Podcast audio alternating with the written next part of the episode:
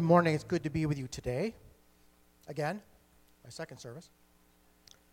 And it's, uh, I, I, failed to mention last time, thank you very much for supporting us, by the way. You're one of the first ones to get on board to support what we're doing. I'm really excited what God has in store for us. We're already doing it. Um, we're just now doing it full time, helping people in the ministry. Um, let me just say how much I appreciate your pastor. Pastor Doug and I go back a long, long ways. Um, I mentioned earlier that when he left Horseheads to come into the district office as our, our district youth guy at the time, um, I was just coming into the section as pastor in Penn Yan, New York, as he was leaving Horseheads. So we kind of we crossed paths. I saw him at one fellowship meeting, and I didn't see him again until he went to the district office. So um, we go back quite a ways. And he's been a great friend ever since. Um, I used to have him out when I was pastor at Penn Yan. Every year, I'd have him out in the fall right around hunting season. I had to take him out of the woods. Broke his heart. But I had a lot of hunters in Penn Yan, and I'm not one.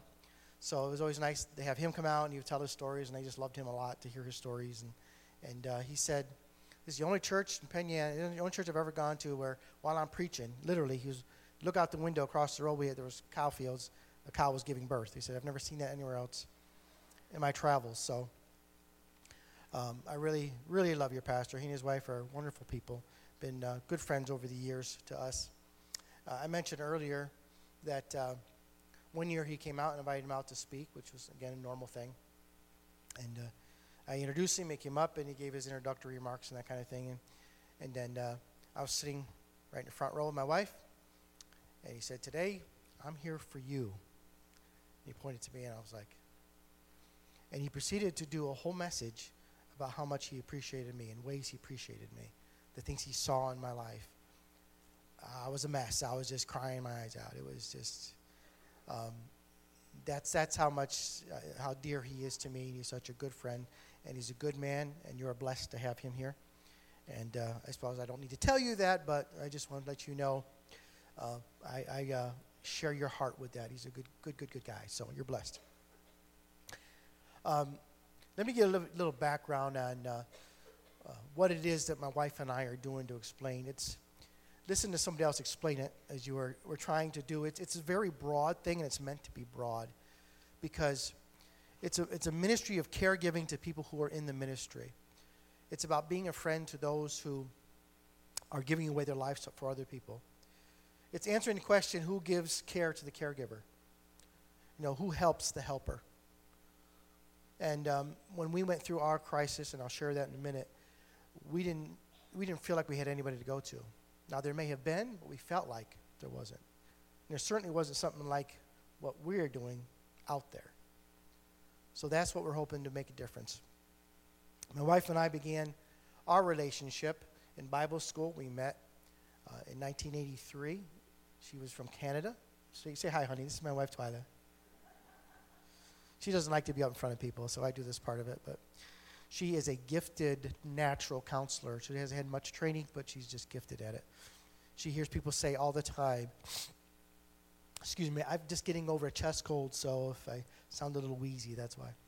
Um, she has people say to her all the time, I've never said this to anybody, but, and she'll share it with them. So she's very gifted in that way.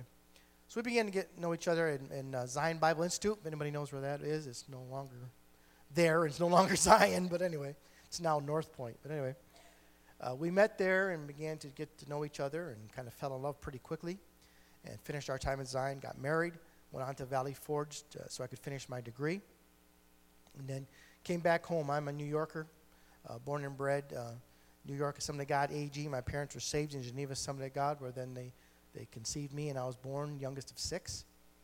And uh, it's interesting to note they got saved in Geneva Assembly of God, and then years later, I was born there. Years later, that was my first place of ministry as a youth pastor. So my life has been kind of full circle. Um, so we began to get to know each other, fell in love, and all that stuff. And uh, in, in the course of time, after we finished Valley Forge, we went back home, back to my home, back to uh, Waterloo, New York. My father was pretty ill. He had had a severe heart attack, so we went to, to be with him and to help him during his last years. And um, during that time, we had a couple of kids during that time, and I became a youth pastor at Geneva Assembly of God for eight years. I served there and um, figured I would always do that all my life. That's what I wanted to do. And uh, God had other plans. During our time there, uh, long about year seven, I felt a change in my heart and uh, started feeling like it's time to do something else. So my wife said, well, why don't you, you know, put in your, your resume to the district and see what happens. Okay. So they, um, they got my resume, and I got a call and said, would you be interested in filling in at Penn Yan Assembly of God? And I was just itching to leave and preach more and, and that kind of thing. So I said, sure, yeah, I'll go. So we went down there. This was in 1995. Uh, and we met the pastor, who was his last Sunday. He introduced me to the folks, and they began to ask me questions, weird questions I didn't know how to answer. I thought I was just filling in, and they were like, uh, uh, "How soon are you moving out in the parsonage?" And you know, are you going to have to work another job? And I'm like, I was trying to answer the question, so the pastor finally said, "Well, we were told you were the new pastor." I was like, "Oh, well, that's news to me." So he, he took my wife and I to the parsonage. He showed us the parsonage and everything. We were living in a two bedroom apartment, so here was a whole house we could live in. Uh, we had two kids at that point. And uh, so he left us standing on the front lawn. I'm not exaggerating. He left me the, the checkbook for the church, the membership roll book, the keys to the parsonage, and the storefront they were, living, they were using. They had eight people at the time. I was holding these things in my hand. He drove away. I learned to my wife, said, What just happened? So we were the pastors. And uh, we lived about 40 miles away at the time. So we started uh, September 1995 ministering to the eight people that God given us in the storefront. And um, I never did ask formal permission to move into the parsonage. We just did. Don't tell the district. And uh, we just began to minister to those folks who were there and just love on them. And we were there for 22 years, um, which is getting rare these days in ministry to be anywhere for 22 years. Uh, during that course of time, uh, we had our third and fourth children. Our thir- third child was in 1997, our daughter. Uh, my wife went into a severe depression at that point, and uh, she would s- describe it as uh, a black hole. You're spiraling down, you just feel so depressed. Anybody who's been through it, you know what I'm talking about exactly. Uh, I've never gone through that myself, but I've heard that description many, many times. She would um, be in bed, and she'd go from bed to her job. She does bookkeeping work. She's very good at that. And she'd come back home and go back to bed. So that was our existence. We were homeschooling two children at that point, we had a new baby, and um, you know, trying to grow a church, all that good stuff. Um, so it was it was stressful, but we were managing, I guess is the best word to use, getting by and doing life. And um, in ministry, anybody who's in ministry here, you know, when your own stuff, when it comes time to ministry, you put it in the back shelf and you do what you got to do. You know, that's, just the way ministry works. So that's kind of the way it was. So then, eight years later, yes, I said eight years later, we had another child, our last child, our fourth child. And um, my wife had somewhat worked through the first depression, but she went to another depression. Both of those, of course, were postpartum in nature that brought them on. And then uh, this depression was different. Um, she felt very tormented. She was very angry. She was angry at me, angry at God, angry at everybody, everything. And um, so things went from bad to worse to absolutely horrible in our marriage. And it wasn't, it wasn't all at once, it was gradual. Things began to decline and, and got, got, got worse and worse as time went on. And, and then on top of that, so we're homeschooling our children as well. I'm, I'm doing that. Uh, we're ministering to a growing church. We had finally bought a building of our own after five years of being nomads. We bought a building. We were there for a couple of years. I said, God, how should we reach our community? What's the strategy for reaching our community? What do you want us to do? And God said, build another building. I said, I don't want to do that. You're not listening. He said, build another building. And I pushed it away for a few months, and I thought, no, no, no, that can't be. That can't be right. That's just me. It's funny. I thought, well, I'll tell my board. They'll shoot it down. That'll be that. Because we've just been in our new building for a couple years, but we were packing it out. It was less than 100 seats in it. Just a small building. And uh, I told them, I said, here's what I felt like. And they said, that's God, Pastor. We need to do it. I'm like, oh, you're crazy too. I said, all right. Well, so we began to put together a, a building committee. Uh, we were blessed with men to do the work, and we end up doing probably 85% of the work ourselves. And so there's a building there, the glory of God, that is, is, is now ministering to the community in Yan. Um, it wasn't my vision, it was God's vision. And uh, So during that whole time, we're doing that. All right, we broke ground in 2006 to do that. Working with the building committee, I became presbyter right around that same time. I was presbyter for six years. So now I'm involved in presbytery responsibilities. So all this is going on. I'm homeschooling our children. My wife's working, uh, her jobs, and we're at the absolute worst place in our life and in our marriage. Horrible. Let me just say this side note. During our time in ministry, I never hid it from our, our congregation ever. I was very transparent about we were going through a difficult time, and I would tell them, the reason I want you to know it is because when we get on the other side of this, it's going to give you hope. And that became true for, for folks in our congregation. Anyway, we went through this difficult season where I was crying a lot. I cry myself to bed. Uh, I'd sleep at night. I'd we, you know, be in bed back to back, and it was a difficult season. My wife was a trooper. She she worked hard to get through the depressions and things like that. And, but it was it was pretty ugly. I mean, we didn't we didn't hit each other, but short of that, we didn't like each other. We didn't want to be together. Um, I, I, felt very hopeless. I felt like, well, you know, maybe we're just going to have to exist together the rest of our life for the for the sake of our kids and the sake of ministry and whatever. I said, well, God, that's you know the way it has to be, and I guess the way it be. I don't I didn't want that. I was willing to do whatever it took. So my wife, in her her great wisdom, and she is she is smart.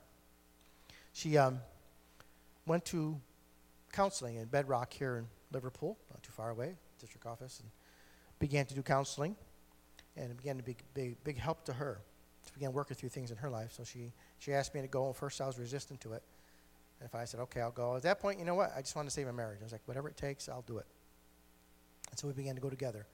And we were a stereotypical couple going to counseling. You know, she sat on that end of the couch, I sat on that end of the couch. Know. That's kind of how it started. But we began to work, do a lot of hard work. Took about a year and a half to two years, somewhere near. A lot of homework we did and working with our counselor. And finally, things turned. And God did not restore our relationship. He made it better than it was before. And it was really good before, but now it's even better.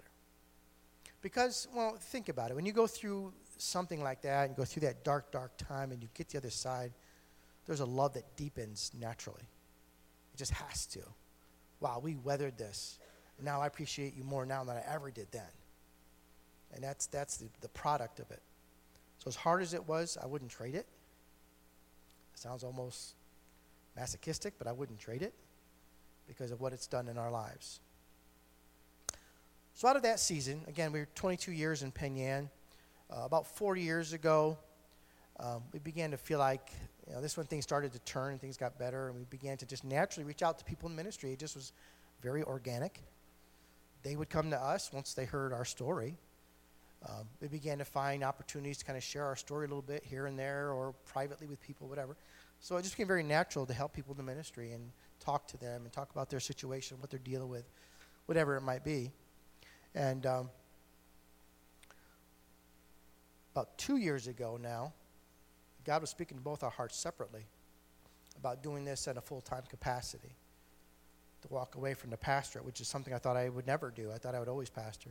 We love Penn Yan, we love the area, the people. I mean, it was just a wonderful place to be. But God was speaking to both our hearts when we realized it. So I was able to prepare a guy to replace me at Penn Yan, which was wonderful to be able to have a successor.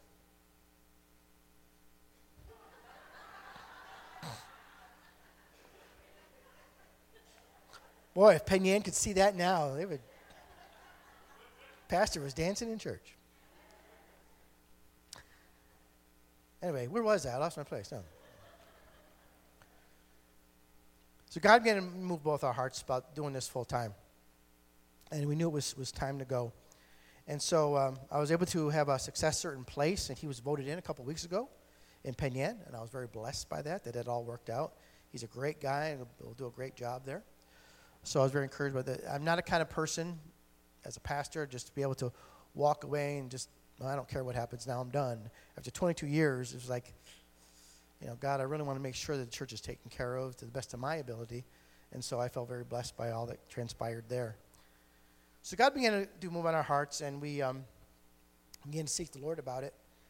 And uh, in my devotional time, God put on my heart out of the book of Isaiah. Um, God kept telling his people, You're called by name, called by name, called by name. And it just kept resounding in my mind that, you know, we in the ministry were called by name, even though a lot of times, and I'm going to talk about this more in a minute as I get into my message. The nature of the ministry is very isolating by nature. It just is. And I'll explain that more in a minute. But um, sometimes we forget that it's not a random thing to happen. God's called us specifically to do what He's called us to do.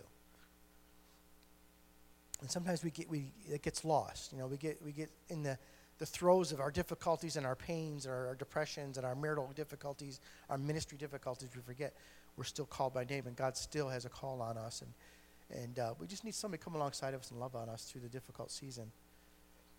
And so that's why our ministry is called by name. That's where that comes from out of, out of Isaiah. These are our brochures. We have some on the table as you go out today. I'm a little short on the pledge cards. I'm sorry. I thought I had more, but I, but uh, we, on the back of our ple- our brochure is our contact information, our email, my phone number, that kind of stuff. And um, what we're really in desperate need of is monthly support at this point. And you church has done that, stepped up. We appreciate that very, very much um, that you guys would support us. All, we are network approved, as was mentioned. Uh, so we are approved through here, through New York Ministry Network. All our monies are channeled through them, and they come come to us once a month through the monthly pledges. So if you're interested to know more, you can talk to me at the table afterwards. I'll be glad to, to talk to you about that.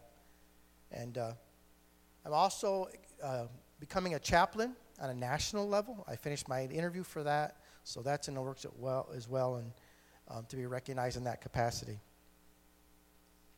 Imagine, if you will, you're a pastor, a youth pastor in a, in a thriving church, a growing church, got a new building, got a great pastor who's a real people gatherer. And um, on a Wednesday night, he's up leading worship, and in middle of worship, he has a heart attack. He makes it halfway down the aisle and he dies. Now everything is on your shoulders. You got to lead the church from there. Granted, not by yourself, of course, but still, you're the guy. You're.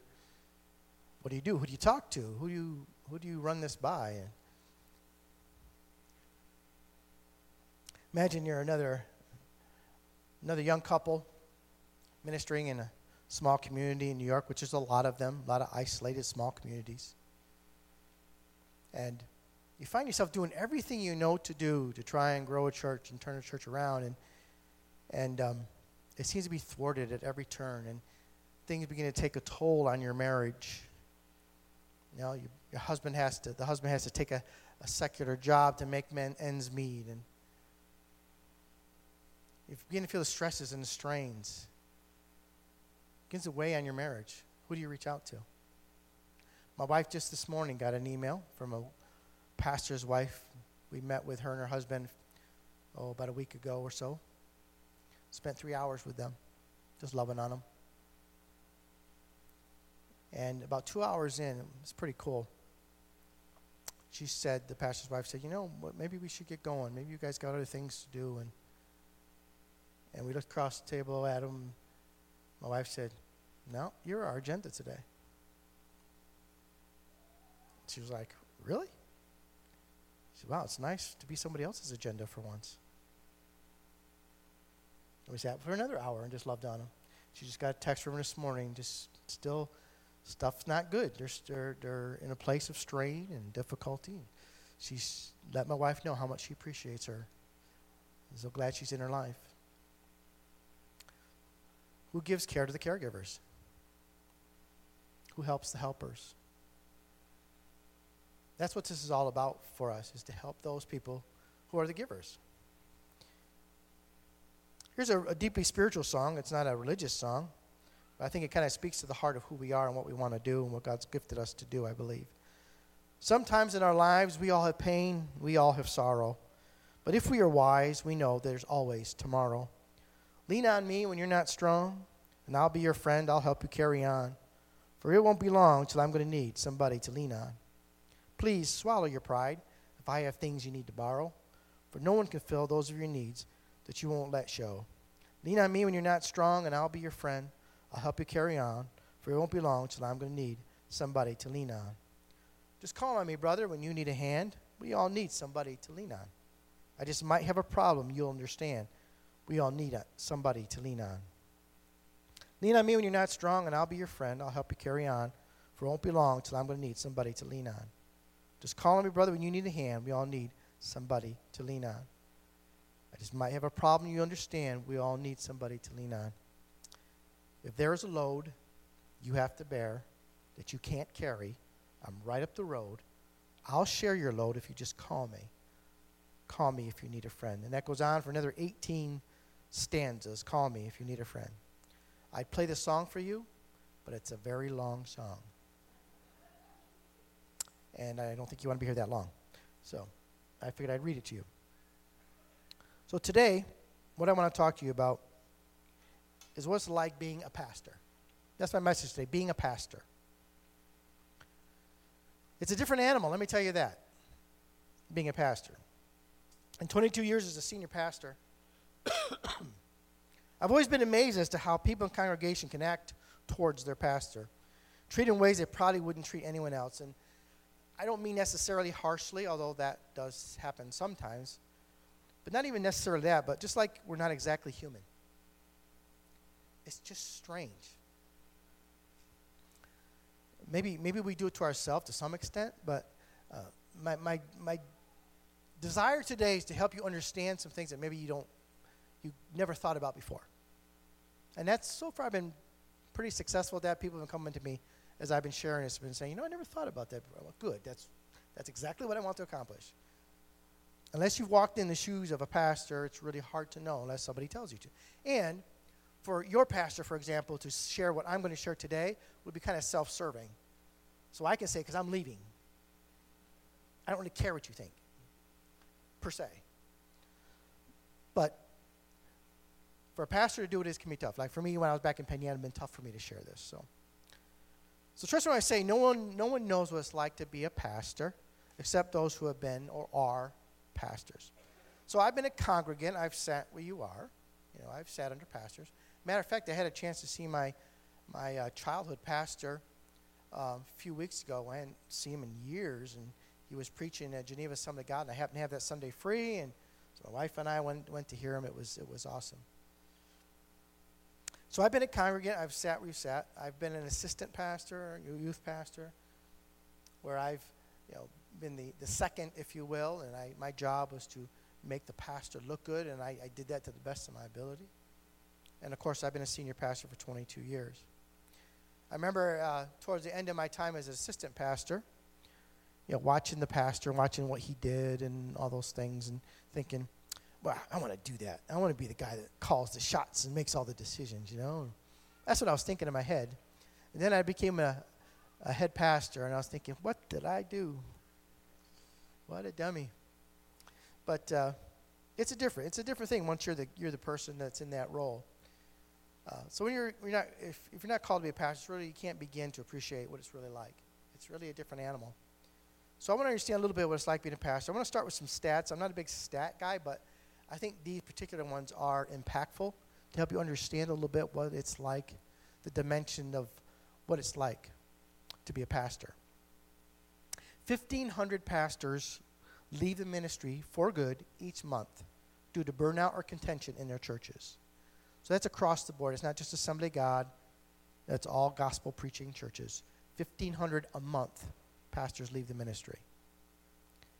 80% of pastors, 84% of their spouses are discouraged in their roles as pastors. That's almost everybody. 40% of pastors seriously considered leaving the pastorate in the past three months. That's nearly half, a little under half. For every 20 pastors who go into the ministry, only one retires from the ministry. This, this one's near and dear to my heart. 70% of pastors say they do not have a single close friend. 70%. We were ministering in church a while back, and the pastor there, young pastor, buddy of mine, um, I shared this, and the next day, Monday, he texted me and said, You know, I was thinking about what you shared, that 70% thing. Goes, I realized I fall in that 70%. And I let him know, well, look, you know, just like Toy Story, you got a friend in me. I said, I love you, man. I'm there for you. You ever need me? You know, I'm here. And he has. He has called on me. He had a big decision to make a while back, and he wasn't sure what to do. He called me. What do you think? And, and uh, so I gave him the best uh, information that I could and advice. And uh, God help him make the right decision. So here's the last stat I think is really interesting. Um, it'll help you understand what it's like, the pressures we feel. Denominational health insurance agencies report that medical costs are higher for clergy than any other professional group. So among white collar workers, doctors, lawyers, you know, that sort of thing, pastors have the highest health costs than anybody. Interesting, isn't it? That's kind of the weight that, that we care, carry in what we do. So I share that with you not to say that it's attributed to the people that we minister to. That wouldn't be right or fair. You know, it's not your fault. Um, certainly, people are a part of it. When you deal with people, we deal. We all deal with people, right? In some capacity in our lines of work. And that can be tricky. But the nature of the call brings with it certain unique challenges like no other vocation. Ministry has the highest highs and the lowest lows. The highest high is when someone responds to the gospel and you get a chance to lead them to Christ. You see them respond. You watch God change their trajectory. There was a family back in Penn when they first started coming. The, the wife committed her life to Christ, and eventually the husband responded. An altar call, he came up, and I asked him, you know, what, what made you come up today? And I just want to give my life to Christ, he said. He gave his heart to the Lord, changed the trajectory of that whole family. They were in verge of divorce. Now he's been an elder for years. He's a church treasurer, um, become key people in that body. That's the highest high. Amen? But also, ministry has the lowest lows. People you give yourself to, and they're with you for years and years, and for no inexplainable reason, they, they betray you coldly, like, like you don't even know each other. Of course, Jesus knows that very well, right? He ministered to Judas, and so that's, that's the lowest lows, for sure. Scripture I'd like you to consider today is Hebrews chapter 13, verse 17 from the Message Bible. And it talks about our pastoral leaders.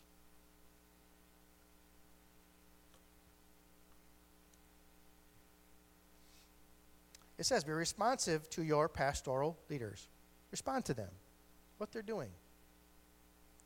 Listen to their counsel. Listen to what they're sharing with you, what your pastor's preaching, your leaders are preaching, the vision they're putting forth. There's a reason they're saying what they're saying. And I know your pastor, you've got a great pastor. He's got a great team around him. They want to hear from God for this church, for this body. Listen to what they have to say. Be alert to the condition of your lives and work under the strict supervision. They are alert to the condition of your lives and work under the strict supervision of God. You know, as a pastor, as leaders, we are directly responsible for God for what we've done in our leadership capacity. What have we done for our folks? Have we led them the best we can? So we're responsible for that. So know that. Contribute to the joy of their leadership, not its drudgery. Why do you want to make things harder for them? How have you tried to make things easier for the leadership in this church? Have you tried to make things easier for the leadership in this church?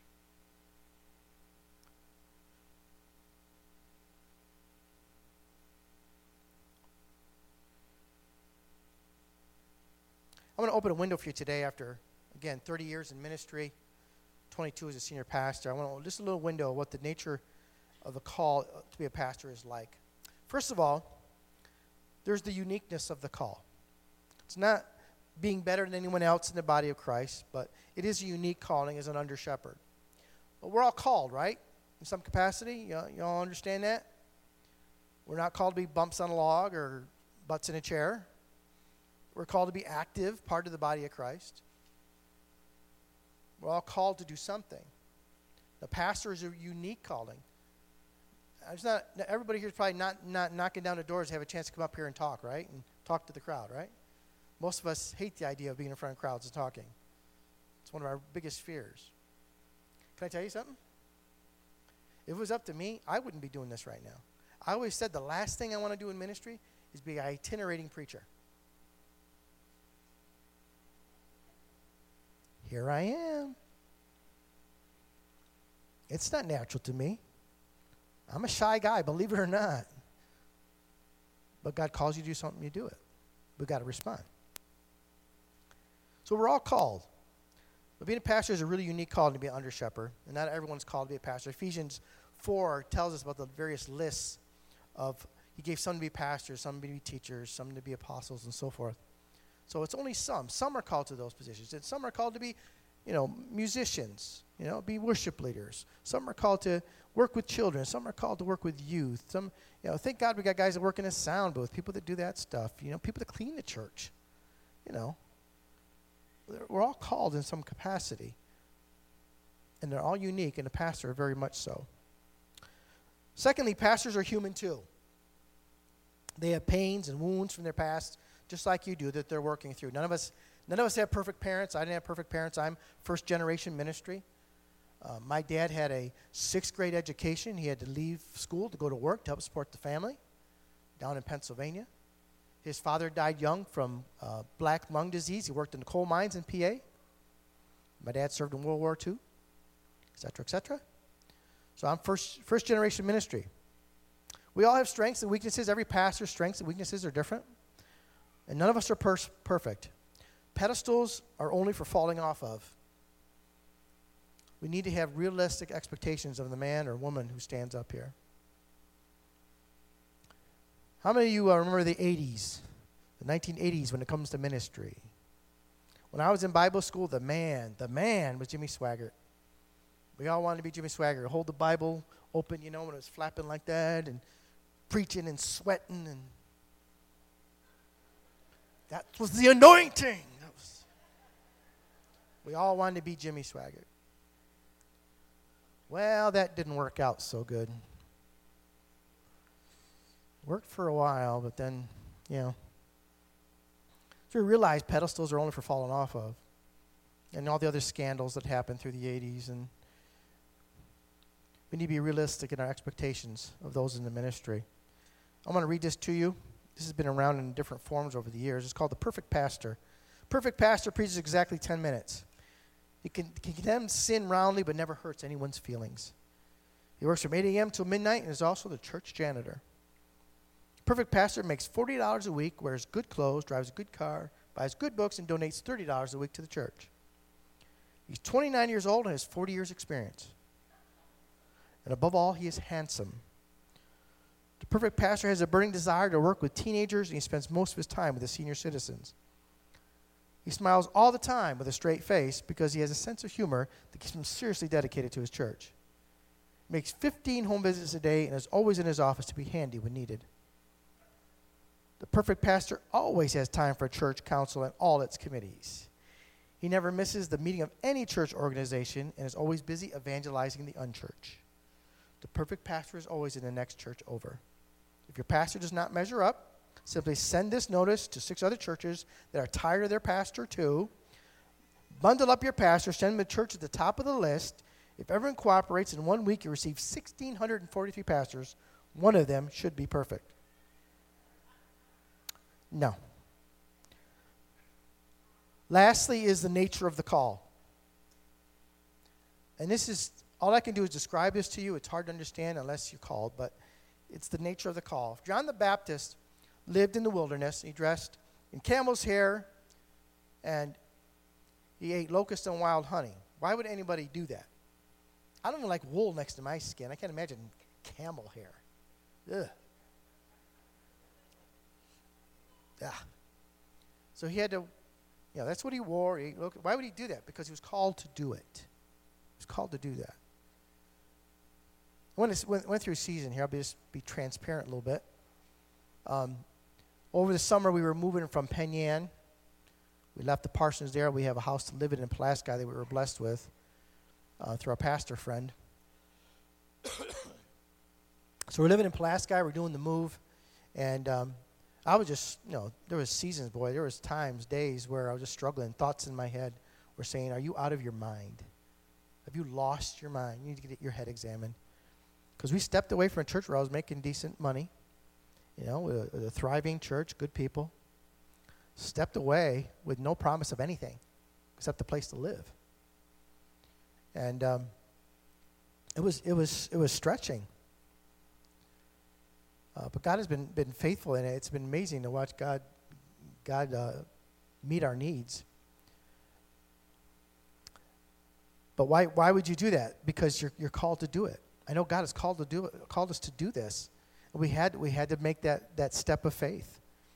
It wouldn't have been right for me to stay somewhere. I could have stayed in Penn and continued to, you know, be taken care of financially, whatever. But it wouldn't be right. It wouldn't be fair to those people. They need to be able to move on, and we needed to do what God's called us to do. So, the call to the ministry and pastoring in particular is it's isolating in nature. I know for me, like over the years pastoring, the most lonely time for me was after the message was done, stepping off the pulpit. And there could be people talking to me, people around me. You just felt all alone. No real reason other than that's just the nature of the call, the nature of ministry. And I learned how to navigate that and just realize it's just the way it is. Uh, being a pastor can make you feel very alone most of the time, even in the biggest of crowds. There's a term I use uh, heavy hangs the head. I'll share that in a minute. So, what do you want? What, do, what are you going to do with this little window of revelation today? That's the question. What is it that you should do with this little window of revelation today? Well, first of all, understand the call of your pastor. Appreciate the uniqueness of his call to pastor. It's unique. You know, there isn't people, you know, hundreds of thousands deep ready to become pastors. This doesn't exist because it's it's it's a very unique thing. And if you're not called to a pastor, be a pastor, and you, and you try it, forget it. You're crazy. Don't even try. Because sometimes all you have is the call. That's all you have left. And to know I'm called to do this. In some seasons, that's all you go on. To try and do it without it is just crazy. So be gracious to your pastor and his wife, considering the weight that he, he bears as overseer of your souls. As I talked about, there's a phrase, heavy hangs the head. I found out that's Shakespeare. I thought I made it up, but I guess not. Shakespeare uses one of the plays. Heavy hangs the head that wears the crown. It has to do with you know being a king or whatever, but it's not about being royalty. But it's the fact of carrying that you know carrying the weight of the of authority, the weight of responsibility. It weighs weighs you down. It can be heavy sometimes. And there'd be times I remember when I was pastoring that uh, I'd be walking around before service or after service, and someone would say, "Pastor, you okay? You look like there's something wrong." And I realized I was just letting the weight of everything kind of show on my face. But, oh, no, I'm okay. It's just heavy hangs the head. I'm all right. Everything's okay. So just realize that. Secondly, understand that he's human too. If you cut him, he bleeds. Cut him some slack. If he cries, he hurts. Your words, your attitudes, and actions affect him emotionally. I can't tell you things have said to me over the years as a pastor, and I've thought to myself, why would you think that wouldn't hurt me? I would never talk to you that way. But somehow we think pastors are different for some reason, like they're not quite human. Be an encourager at every opportunity. Listen, I know your pastor. He's an encourager. I know he encourages you. How much are you encouraging him back? See, the problem is we think, oh, well, he's the guy, right? He's God's man. He doesn't need encouragement. Listen, he's a human being. He needs your words of encouragement too. Card, and note, comment, email. We have so many opportunities now to say something nice to somebody, and we don't take them. You know, people are really good on Facebook to, to you know, go on and blab about something that they're irritated about, but how often do we use Facebook for a good purpose? To bless somebody, encourage somebody. Yeah, I got quiet in the room, I know. Be realistic and patient in your expectations. Just be realistic. He's a human being. Understand. He can't be everywhere at once. This is a growing, thriving church. You're about to go into a, blo- a building program. God bless you. So just understand, be realistic in those expectations your pastor. And lastly, understand the nature of the call. Just understanding it. And I, that's why I want to help you understand a little bit what it's like. Be his and his spouse's, Cindy's, friend. Be their friend. You know, he often feels very alone and misunderstood in his calling. I'm telling you, it's just the nature of it. Make a point to be a friend to him. Take him to lunch sometime, or take him and his wife to dinner. with no other agenda, hear me, no other agenda but love and appreciation. I've had people say, Oh, Pastor, let me take you lunch. They take you to lunch and then they want to chew on you about something that they're not happy about. Oh, this is a great lunch. Thanks.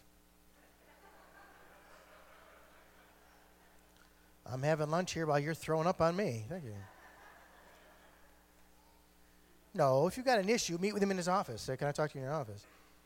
But a friend doesn't do that. You know, a friend says, Hey, I want to take you to lunch. I want to bless you, encourage you. Thank you so much for whatever, being a great pastor or whatever. You know, he and his wife, you know, you and your wife, take him, he and his wife out and just, just bless them. Thank you so much for what you've done. Blow his socks off. A couple more scriptures, I'm done. 1 Timothy 5:17 from the Message Bible. Give a bonus to leaders who do a good job, especially the ones who work hard at preaching and teaching. Scripture tells us don't muzzle a working ox and a worker deserves his pay.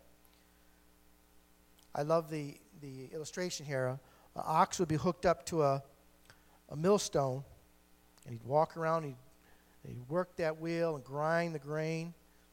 And a selfish uh, owner would put a muzzle on him so he couldn't enjoy, dip his head down, and eat some of the grain. But one who was wise and hey, he, he there's some of the labor, you know, the uh, benefit of his labor. Let him enjoy some of it too.